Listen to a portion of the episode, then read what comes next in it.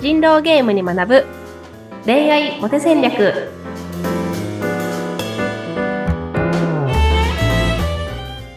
皆さんこんにちは恋愛コンサルタントの田辺香とインタビュアーのズッピーことズシヒデツグです。ゆうかさん、今週もよろしくお願いいたします。よ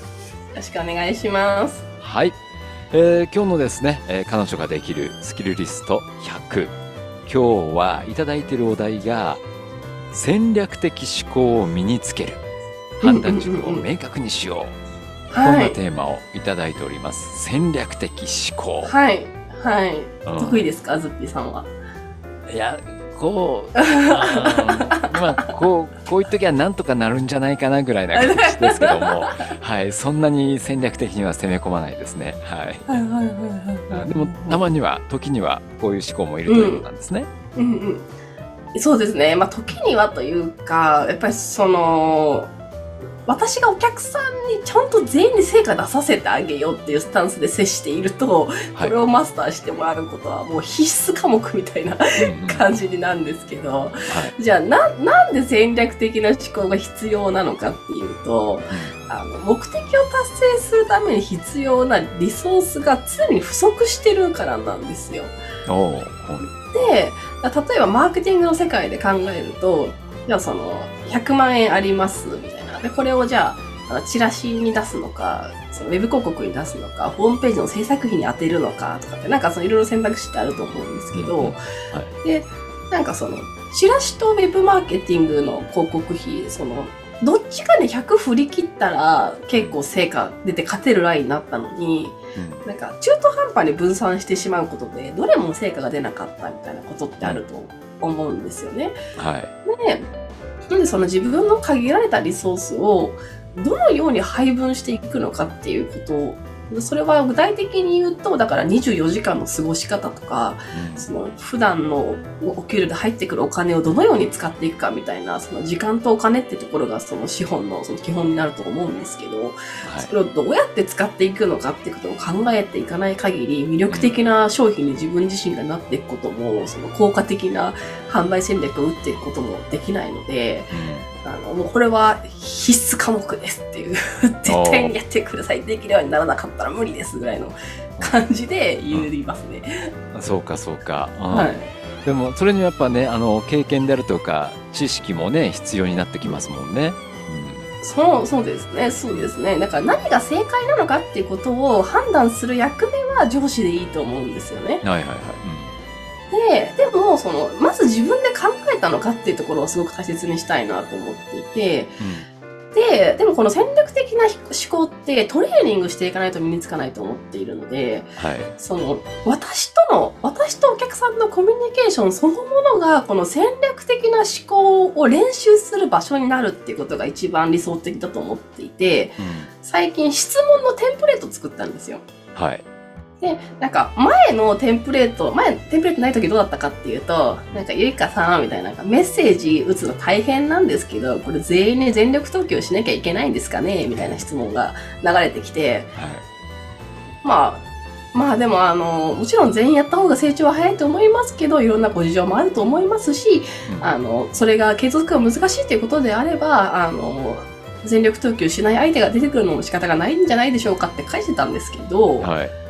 でも、この質問の時点で、あの、あなたはどう考えてるのかっていう。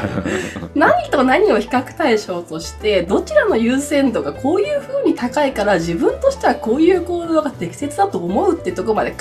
えてから、これで合ってますかって質問をするようにしてくださいって。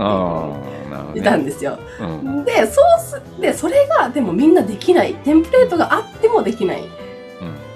うん、テンプレートを使うのだんだんめんどくさくなっちゃうし、はい。まあ、別にテンプレートを使わなくても要素が入ってればいいんですけど、そこの要素が入ってないことに気づけないから、うん。これは今何と何の優先度を比較している状態だと思いますかっていうことを私がお客さんに問うみたいな ことをしながら、うんあ、そっか、戦略的思考だったら、ここの優先、何を優先したいのかの明確化が大事なんだな、みたいなことを一個ずつ学んでもらうっていうのをやってる。でも、だんだんできるようになってくるので、これも練習すればみんなできるんだなっていう気ではいますね。うんなるほどね。そうそう。いろいろと、まあ、勉強にしても、ね、いろんな会話にしても、今これを何のためにやってるのかっていうのがたまに分かんなくてそこの場にいるだけになっちゃうってことがね あったりしますよね。なぜこれが今あってそれをやんなくちゃいけないのかとか、うん、そうですねそう。そうですね。踏みとどまってちょっと一回考えてみる時間もね必要じゃないかなと思いますけども。うん。そうなんですそうなんです。これやっぱ一人でねたあの戦略的思考を身につけていくのはむずいなって思うのでうん。あのややっぱりこう教えてくれる上司が必要だなって私は思うので。うん。うやっぱりなんだろうど恋愛も独学でやるのは結構レベル高いところに行きたいと思うと難しいなっていうのは思うし、なん。この仕事なくならないだろうなって感じはなんか感じますね日々。確かにそうですね。うん、あとあの今日のテーマの中にこう判断軸を明確にしようっていうのもねあのうん含まれてるんですけれども例例えばこの判断軸ってあの僕なんかこれ難しいなっていうのがあって例えばこれ常識でしょうっていう常識って言われるその一定のラインがあるんですけどもその常識のレベルが常識を超えてるのか超えてないのかっていうそのレベルって人によって違うじゃないですか。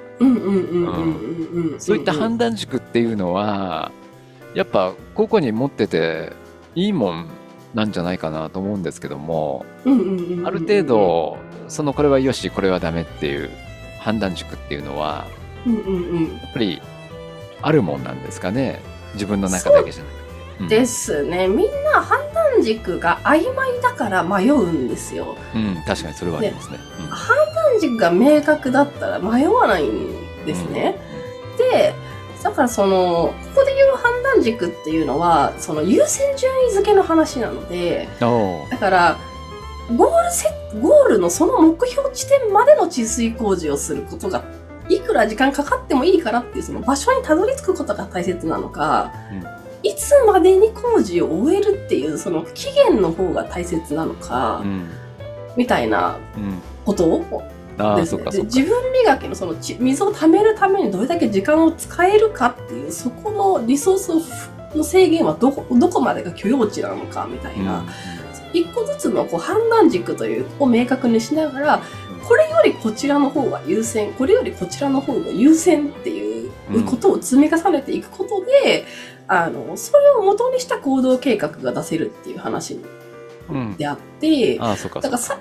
っきのその僕メッセージちょっと手抜いてもいいですかね？みたいな話があった時にはいそれはあなたがその恋愛のために毎日1時間の時間を割くということは結構そのなんだろう優先度としては低いからつまりだから脳球必達っていう優先順位はちょっと低いからだから下げてもそんなに頑張らなくてもいいですかね？みたいな話とリンクしてる。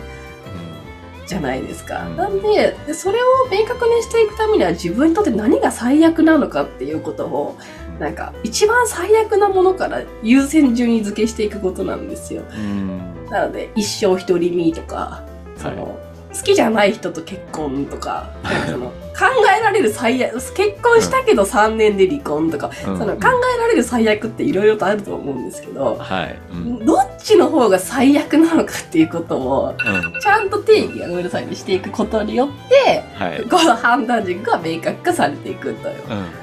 はい。あ、そっか、そういう意味なんですね。うん。でそのか。